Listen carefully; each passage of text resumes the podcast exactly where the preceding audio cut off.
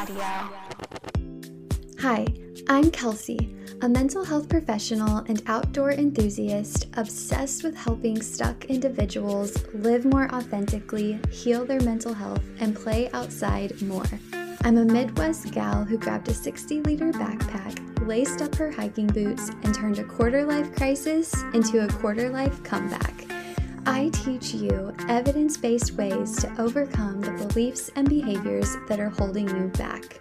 Not one for small talk, psychology, spirituality, and honest conversations about both the triumphs and tragedies of life are all topics you can expect on this show. So grab your headphones, get some fresh air, and prepare to ponder deep.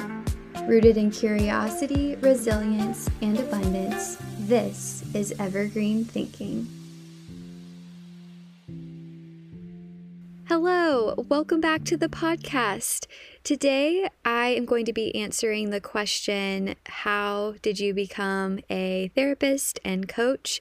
And kind of along with that, why I became a therapist and coach.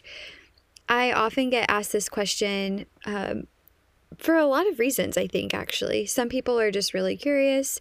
Some people are maybe interested in this kind of career themselves and they're trying to figure out, like, how to kind of get there. But I also wanted to bring up this question because I honestly think that if you are a therapy consumer or if you are a coaching consumer, or really you are utilizing any kind of helping professional or support person, a practitioner of any kind, I think it can be really helpful to ask them that question. Whether you are just getting started and you're kind of vetting, okay, is this the person I want to go with? Or if you've been seeing them for a while. Um, I think that there is no harm in asking this question. I think that it can be really helpful for both parties, and I think it can be helpful for the development of your relationship.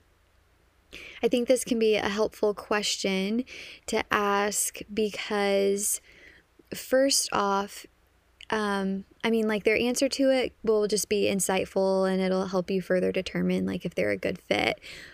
But second, I think this is a really interesting question to ask because their reaction to being asked such a question could be really telling. Especially, I'm thinking of, of therapists sometimes therapists are afraid to answer more personal questions and um, historically they've been trained to be a little bit more of like a blank slate who doesn't really let you see their humanity.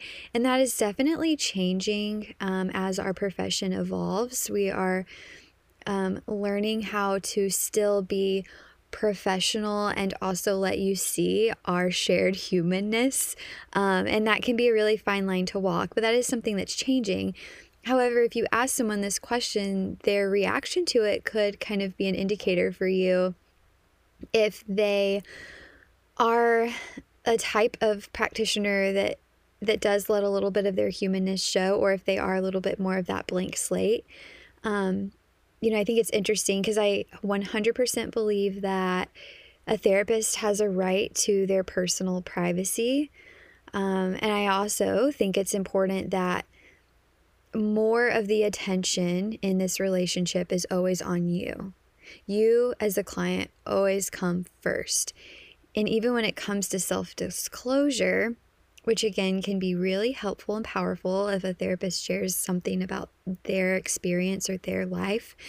Um, that can be really powerful and helpful if it's done well and if it's done in a healthy way with healthy intentions. Um, and it's crucial that the therapist is only disclosing things in a way that is for the utmost benefit of the client. Anyways, so, like, if someone were to ask me this question, which people often do the first or second time that we're meeting, they ask me why I chose this this career, um, and I in my office I I answer it personally, but it's pretty concise, um, and uh, yeah, because I because that's their time. Like they are paying me for that time to benefit them usually when they ask that question, it's kind of just a part of them getting to know me more and deciding for themselves if they like me, if they trust me. And so I think it's like pretty harmless. Um, but I don't go into like my whole long, you know, story. It's a pretty concise like answer. So in this podcast episode, I wanted to go um, into a little bit more depth when I share about how and why I became a mental health coach and mental health counselor. Um, and yeah, I'm especially going to include the how because, like I said, people are often really curious about, like, how does someone even get into this? So that's what we're going to be talking about today. Let me do the why because I feel like the why is a little bit of like a quicker piece for me to answer, at least. Why did I become a mental health coach or and mental health counselor? Ultimately, I am a connector. That is the kind of human I am. I am motivated by human connection and I'm driven to help others maximize their potential. Um, and that'll come up more in my story that I share. But I really feel like my ultimate like character trait, if you could just sum it up into one, is that I just love to see other people win. And I love to be in the assistant role. what I mean by that is kind of like in basketball, I don't really want to be the person making um, like three pointer shots. But if I could be the person to like pass to the shooter who makes the shot, I just think that is like the most um, invigorating, rewarding feeling. Um, or with rock climbing, I really love sport climbing but honestly, I would totally be content to go to the crag and just belay people all day long and like only climb one route the whole time. I just really, really find a lot of joy and meaning in being like the cog in a greater machine. And I kind of just view my role as a therapist and as a coach as just that I also have been through quite a colorful bit of life myself, and I personally just really understand the power that comes from having an advocate and having someone to help point you back to yourself when you kind of lose your way and how to find answers and insights and ask hard questions and connect with another person over like I say in the intro of this podcast, the triumphs and tragedies of life. And then lastly, I think this is this profession really is like one of the best ways for me to contribute to society. Um, I think that in life we kind of have two sets of skills. We have skills that are wired and skills that are acquired. What I mean by that is that we have skills that we are uniquely born with, and then we have skills that we obtain along the way on our journey. But both of our, our wired and acquired skills, I think, are usually uniquely, I don't even want to say natural necessarily. Maybe mm, I don't know if organic is the right word either, but they they come naturally to us in a unique way. So lots of people could have like similar combinations of skills, but I think we we are all very unique in like the power and execution of those skills and and things.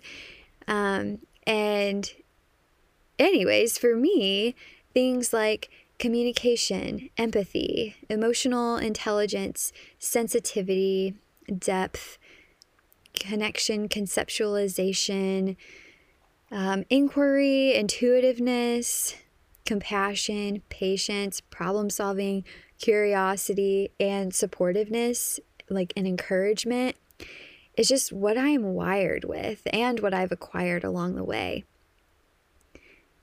So, I really believe that being in a coaching or therapeutic position is the best way for me to utilize my gifts for both my satisfaction, but also for a collective contribution.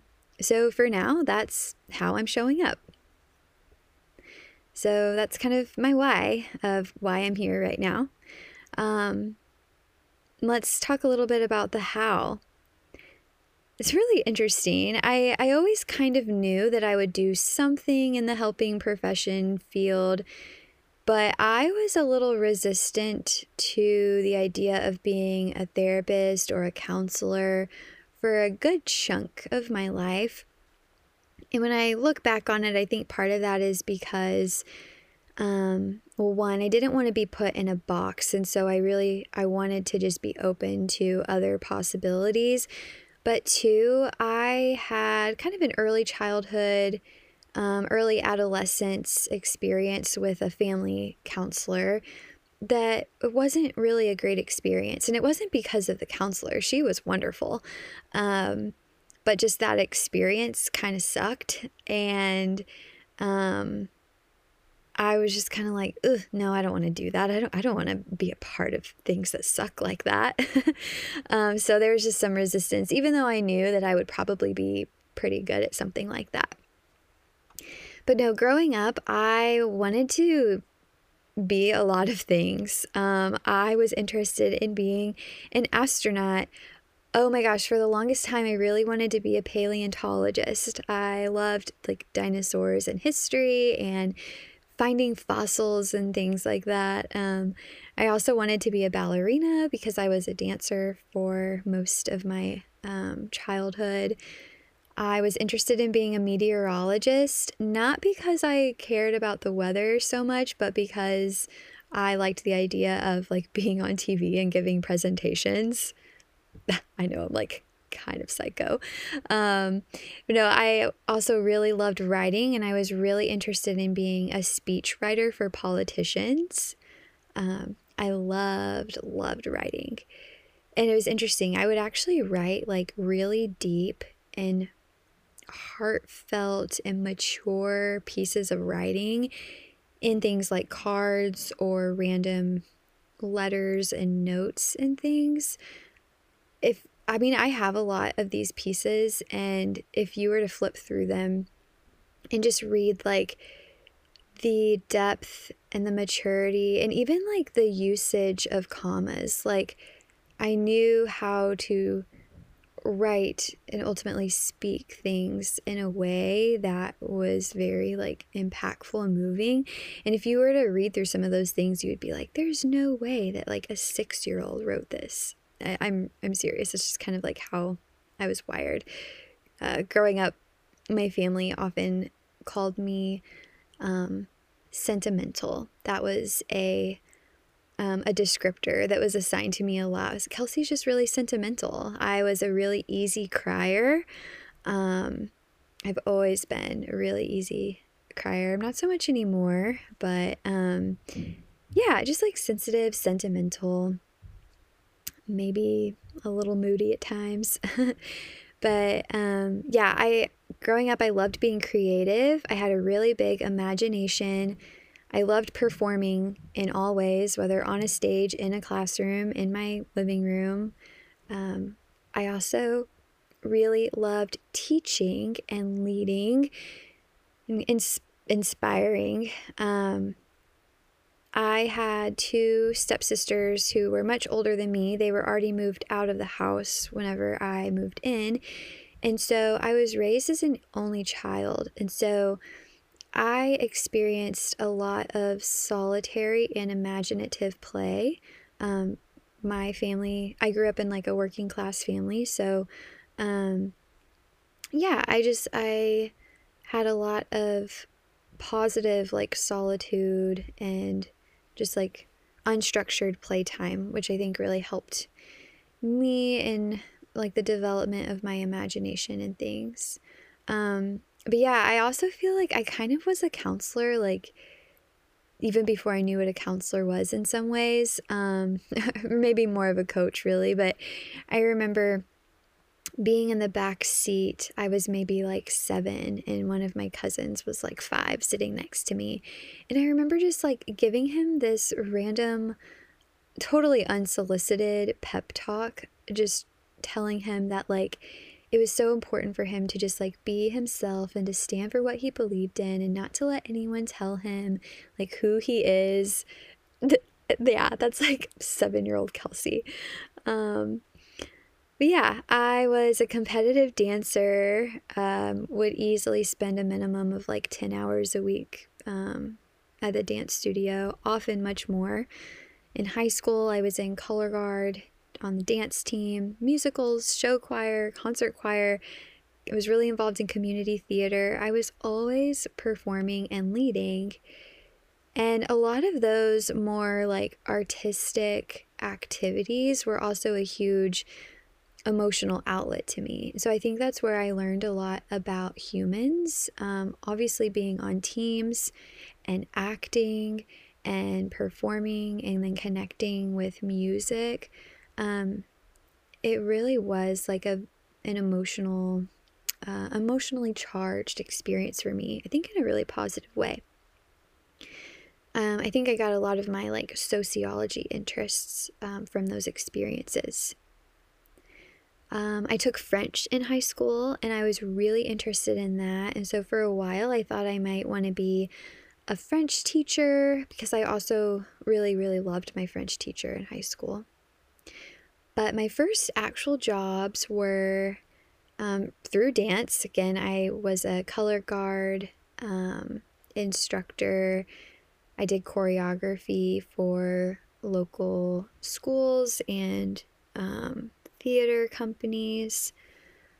I taught dance at um, an art academy.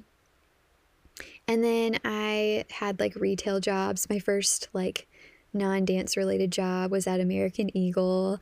Um, I did some volunteer work with Big Brothers Big Sisters. That was a really interesting experience.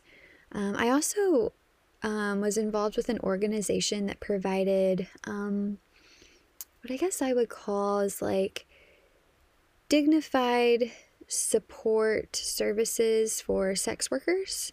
Um, so that was another, like, I was in late high school, early college, I think, when I got involved with that. So just kind of another like interesting experience where I learned more about like people. Um, I was the first person in my family to go to college, and my journey to getting to college itself was like a slight miracle. Um, I was a pretty, like, I don't know. I feel like if I call myself an average student, that's kind of selling it short for all that I had on my plate. But I don't know. I guess, I mean, I would say I was like your typical B average student, though.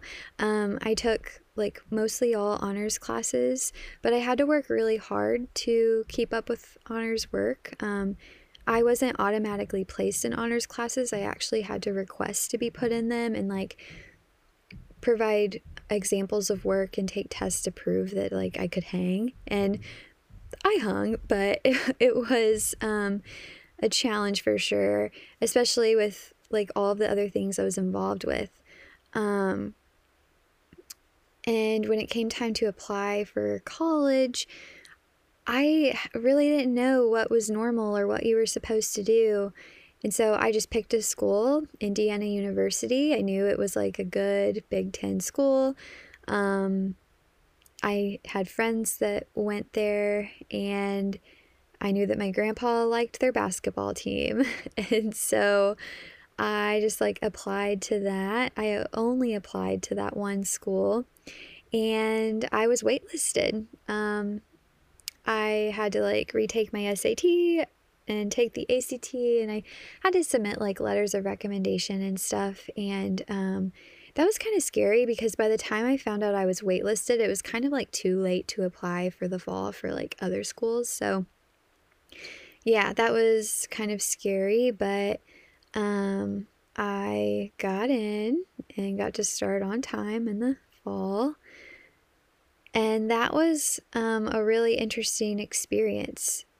Um, being a first generation college student is a big challenge. Um, when I say I was the first person to go to college, I don't just mean like out of my parents, but out of my extended family. This was a first. And so um, I think if you are a first gen college student, you can agree that a lot of the time you aren't even sure like why you're going to college, but you just know that you're going because no one else has ever done this before and it was regarded as a highly esteemed thing and like this was something that would make your life different and somehow better. but the goals are still kind of murky. At least that was my experience. I think that first gen college students have a lot of like unique stressors and mental health experiences um, compared to our like legacy counterparts because there's just often an added layer of like financial strain plus you're not a lot of support from home. Not because people at home don't want to support you but they don't necessarily know how or they don't quite understand like the culture or like the weight of what you're actually going through especially if you go away to college i think. So anyways it's just like that was a really unique experience but i made it I was an undecided major until like junior year, um, but that was okay. I had a lot of dual credits and like AP course credits and things from high school. And so I actually only had like one gen ed requirement, which was my math class. Other than that, like I had everything taken care of. So I was able to just literally take tons of classes that I was curious about and interested in, which was amazing. So, um, some of my early majors, though, were um, kinesiology for, I guess, physical therapy, but yeah, that that was a no go pretty quick. Um, education, public health, just like generally. Um, and then I ended up settling on human development and family studies. We often referred to that as the mom major because it would be like a lecture hall of 200 people and like two of them were guys. Um, and our classes were about human development and family studies. Um, so that was my major. I kind of just stumbled into it because by junior year, my advisor was like, well, all the classes that you're interested in are a part of this major, so why don't you choose that? So I was like, okay. So yeah, it was a public health degree. Um, and then I did a minor in human sexuality. And for a good chunk of that time, I thought that I was going to be a sexual health educator. That was going to be kind of my post grad plan. I had this really awesome internship with IU Health lined up. It was going to be great. Um, but I kind of changed my mind at the last minute. I had an assignment in one of my classes that was like a, a job shadowing assignment, and I shadowed um, a high school counselor, and I found that really intriguing. Um, it reminded me that my high school counselor had a really uh, profound impact on me um, just through some of like the hard things I experienced as a high schooler. Um, and so I decided that I wanted to explore the therapy world more. So I ended up doing my internship with CAPS and SACS, which was the uh, counseling and psychological services and the sexual assault crisis services on campus um, at IU. And that was a really amazing experience. Uh, I had two supervisors, and they were both therapists.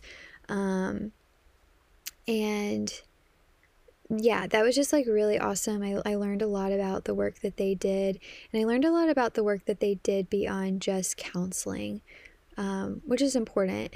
Um, that'll come up later. But yeah, I, I got to learn a lot about um, sexual assault and about um, just some of those like harder, maybe darker things that occur on college campus. Um, my role as an intern in that experience was more on the education side of things. So I was really involved with um, helping plan and prepare for this big event on campus called Sex, Drugs, and Rock and Roll, where there was just a lot of like education around sex and drugs and risky behaviors and things that could occur um, on campus. I also was involved in giving presentations about sexual assault to athletic organizations on campus, which honestly sucked. Um, I was just trying to give, I mean, I was doing my job, right? And I was just trying to give people guidance on like consent and how to not um, get yourself in a situation in which you are a perpetrator or like that you are harmed, but um I was kind of viewed as like the bad guy that was telling boys not to be like rapists basically. And I was just like there's so much more nuance to this, but that's that was the vibe. Anyways, I also volunteered with a women's domestic violence shelter um, on the crisis lines for them on campus. So I would basically sit and stare at the phone and wait for it to ring. Um, and there would be a person on the other end who would maybe need help um, getting away from an abuser, or they needed resources, or um, something like that. So, yeah, I had some really interesting experiences um, kind of in the mental health, social work, um, services kind of field. Um, but ultimately decided that I really wanted to um, be a school counselor. That was what I was really interested in. Um, I'll also say someday maybe I'll do like an episode on this, but at that time, well, like during college, I was seeing a therapist, and um, I think that also impacted my interest in wanting to also be a therapist. Um, maybe someday I'll share an episode about my different therapy experiences because, like I said at the beginning, I also had some like not so good experiences too. So, anyways, I thought being a school counselor would be cool because it was kind of like there like it wasn't quite as intense as therapy, but it was um, still like really powerful, if that makes sense. So, um, yeah, it was kind of like I still got to work in mental health, but it was a little bit more comprehensive. And um, to me, it sounded like maybe a little bit more fun than therapy.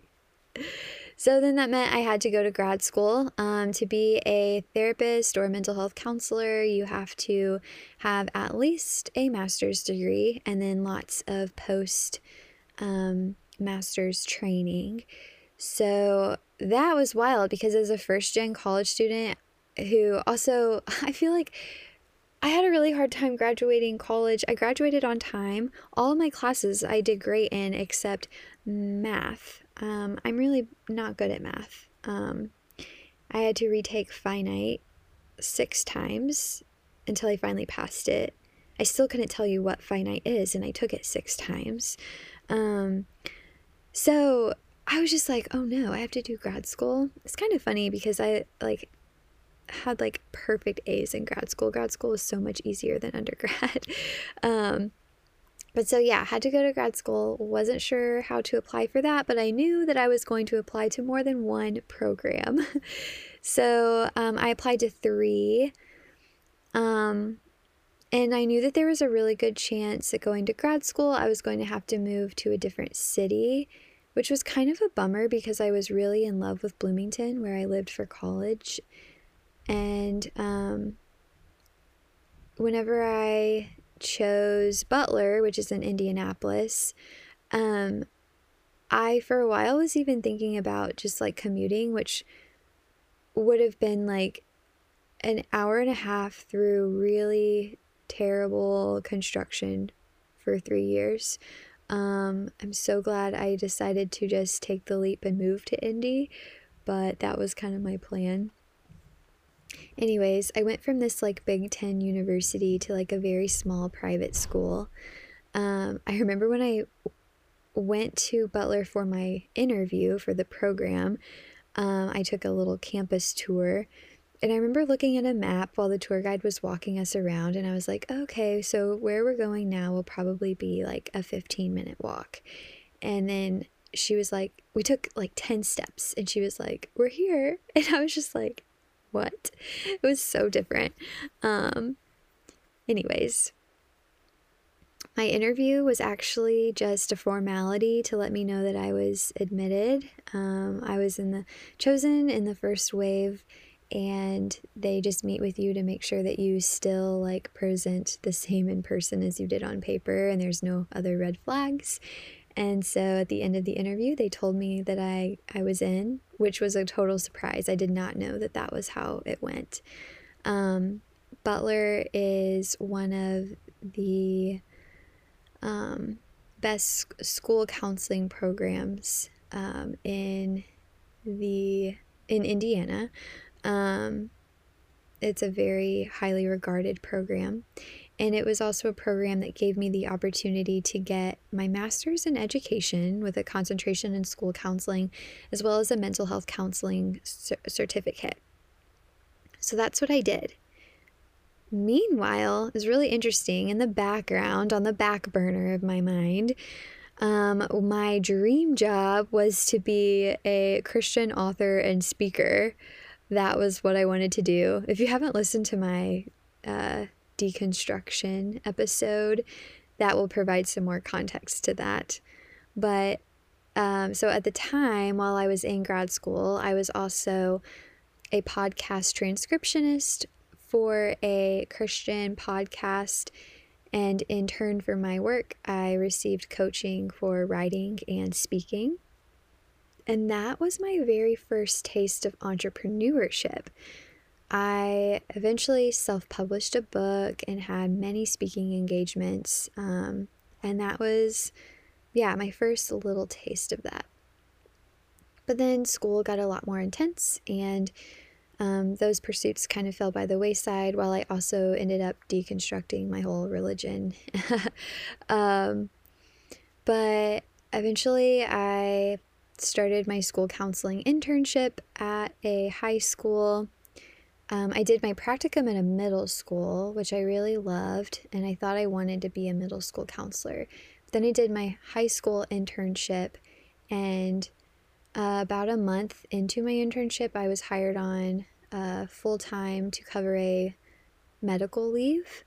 Um, and it became apparent that that's where I was going to stay. So then I worked there for two more years. Um, I loved school counseling so much.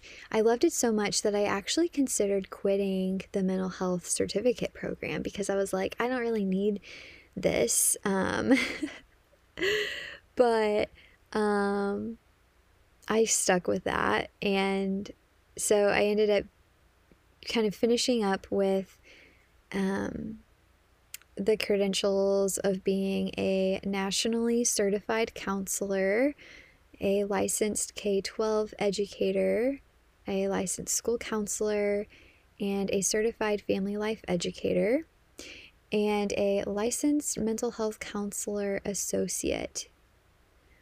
Whew, lots of words. Um,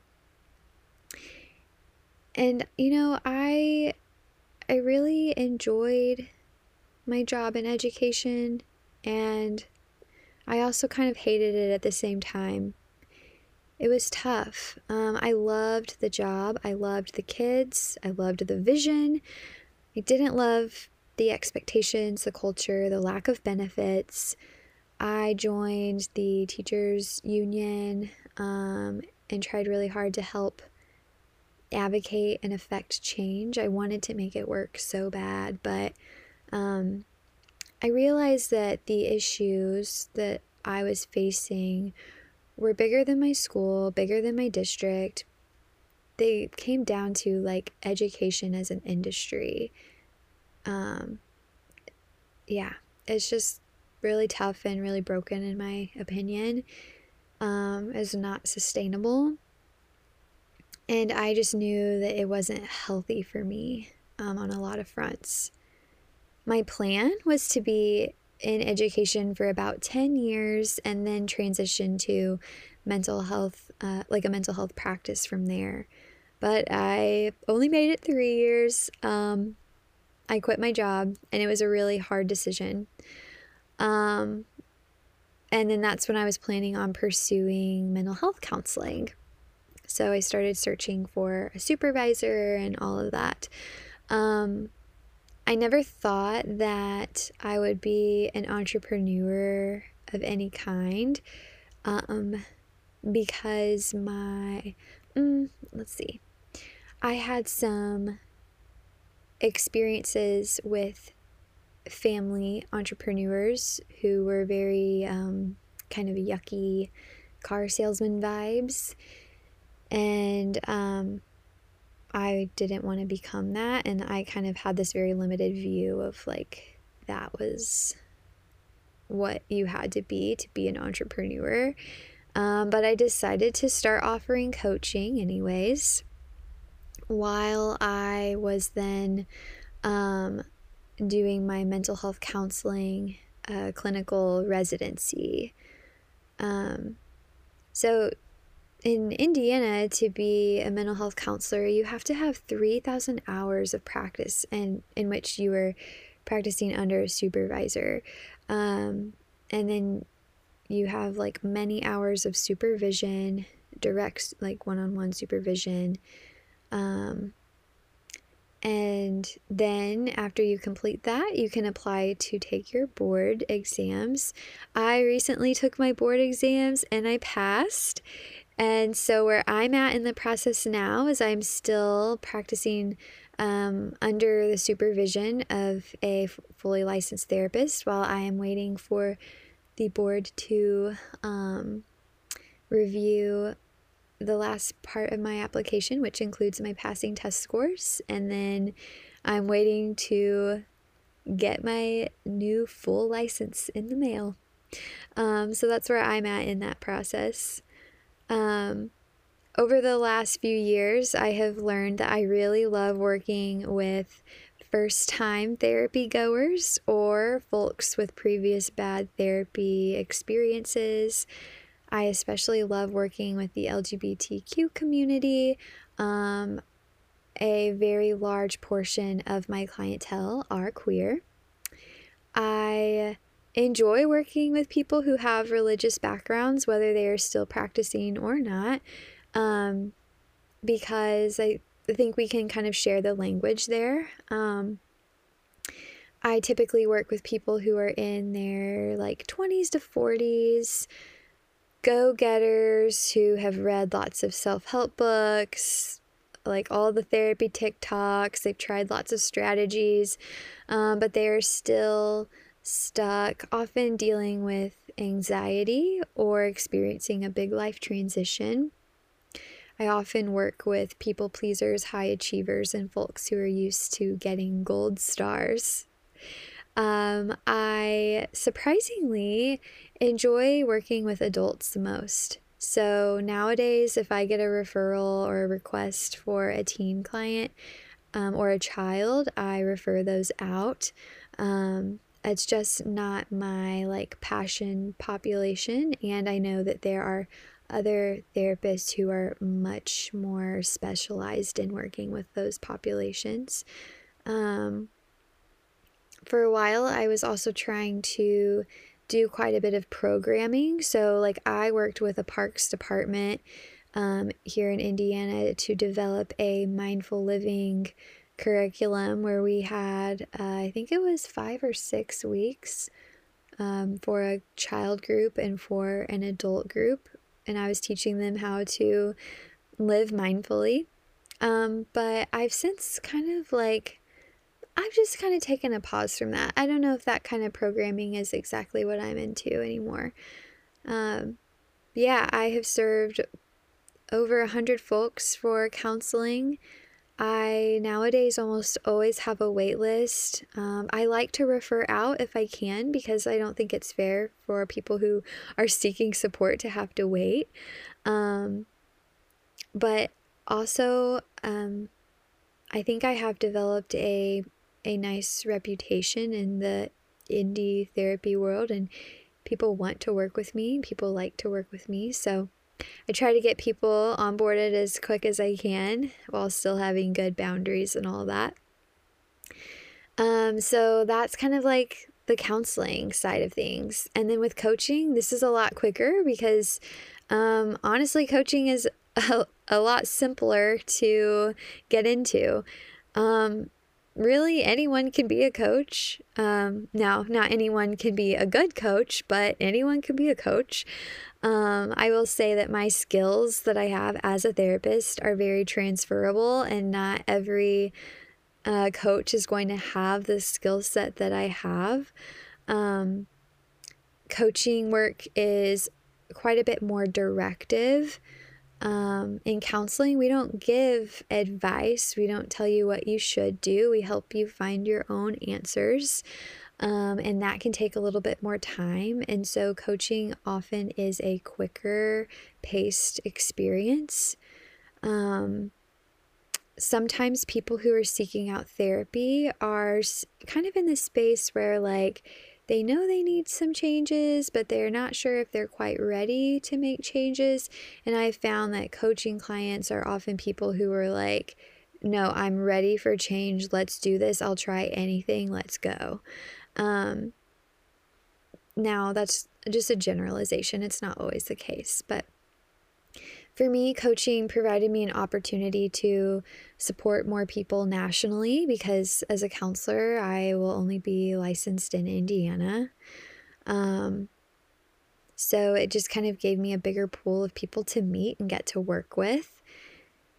Uh, my coaching clients are people who are not in crisis. They maybe have a background of some therapy experience already, they they know that they want to work with a coach. They're just not sure like who to go with. In a future upcoming episode, I'm going to be sharing my actual coaching philosophy philosophy and methodology. So you can look forward to learning more about those um, in an upcoming episode. But yeah, coaching clients generally like they know what they want, they just need help getting there. It's very like future focused. Um, oftentimes, therapy clients are looking to discover what they want or they're looking to overcome something. Um, and oftentimes, that can, at least with my approach, can involve digging into the past a little bit more. I do have a free quiz to help you determine what might be a better support for you, coaching versus therapy. You can figure out what would personally be best for you. It's a free quiz. I will link it in the show notes. Um, and kind of going along with that, like along with counseling and coaching, education is really important to me.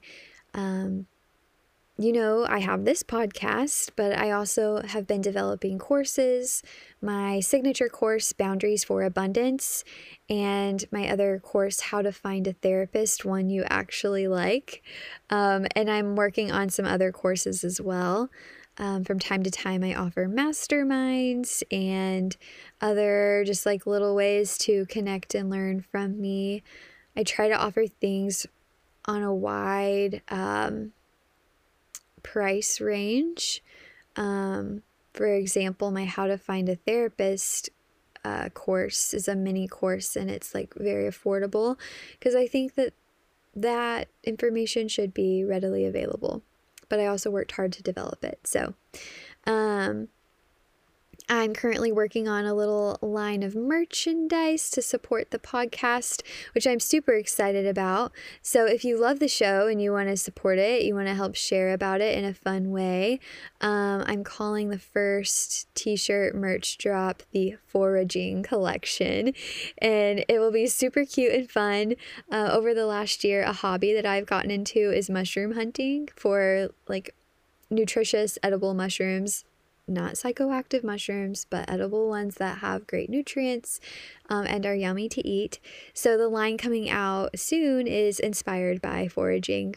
Um, so there will be lots of cute mushrooms involved. And that's just a way for you to share the message of the show if you'd like. So be on the lookout for that. What are my plans for the future in this field? Honestly, I'm still getting used to and enjoying this season there is so much to learn. There's always new research emerging, new new modalities coming out. We're always learning more and new things about the brain and the nervous system and people. Right now, I'm focused on giving my current clients the very best care while continuing to sharpen my skills and connect with other leading coaches and counselors in the field. Right now, one of my dreams, I think, is to own a mental health clinic that offers supplemental and complementary services in house. So imagine this as being a one stop shop where you can have your mental health care, including art, music, and play therapy, and support groups, um, or you know, just your traditional therapist. You can also meet with a chiropractor chiropractor or massage therapist. There would be a nutritionist on hand, a psychiatric registered nurse if medication were a, a thing, also spiritual services such as um, energy healing.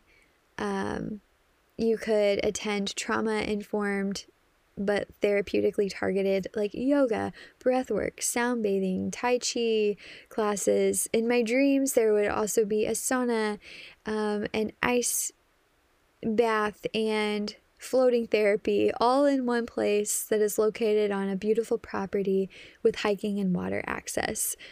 That's the dream. We'll see what happens. I know better than to plan that far in advance, but when I daydream, that's kind of where my mind goes these days. But I also honestly dream of doing a little less therapy and doing more coaching.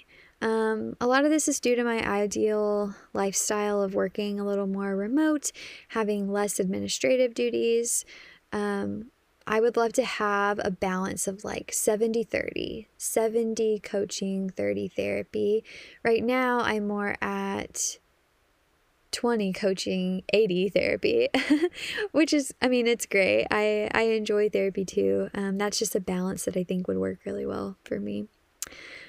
There are just so many good things in the works. Um, i'm really excited about just continuing to learn and settle into this this really fun um, and rewarding field.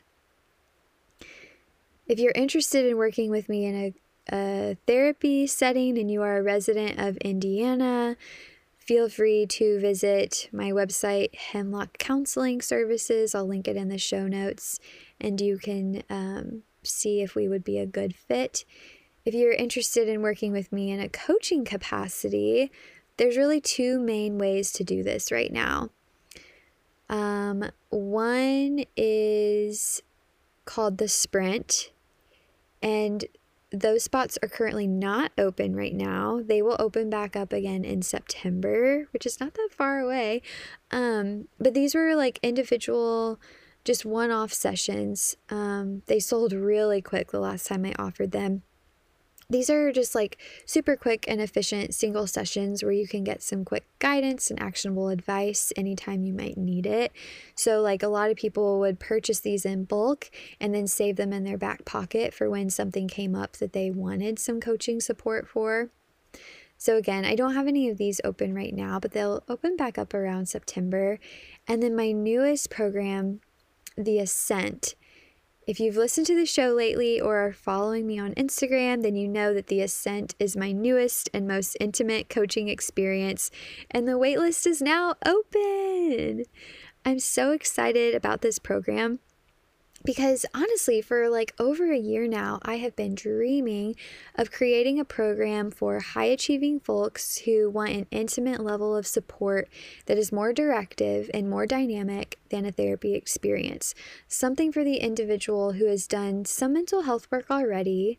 They are not in a state of crisis, but they are in a state where they've acknowledged that they have so much more ahead of them if they only knew the right steps to get to the next level and that is why I desi- designed the Ascent.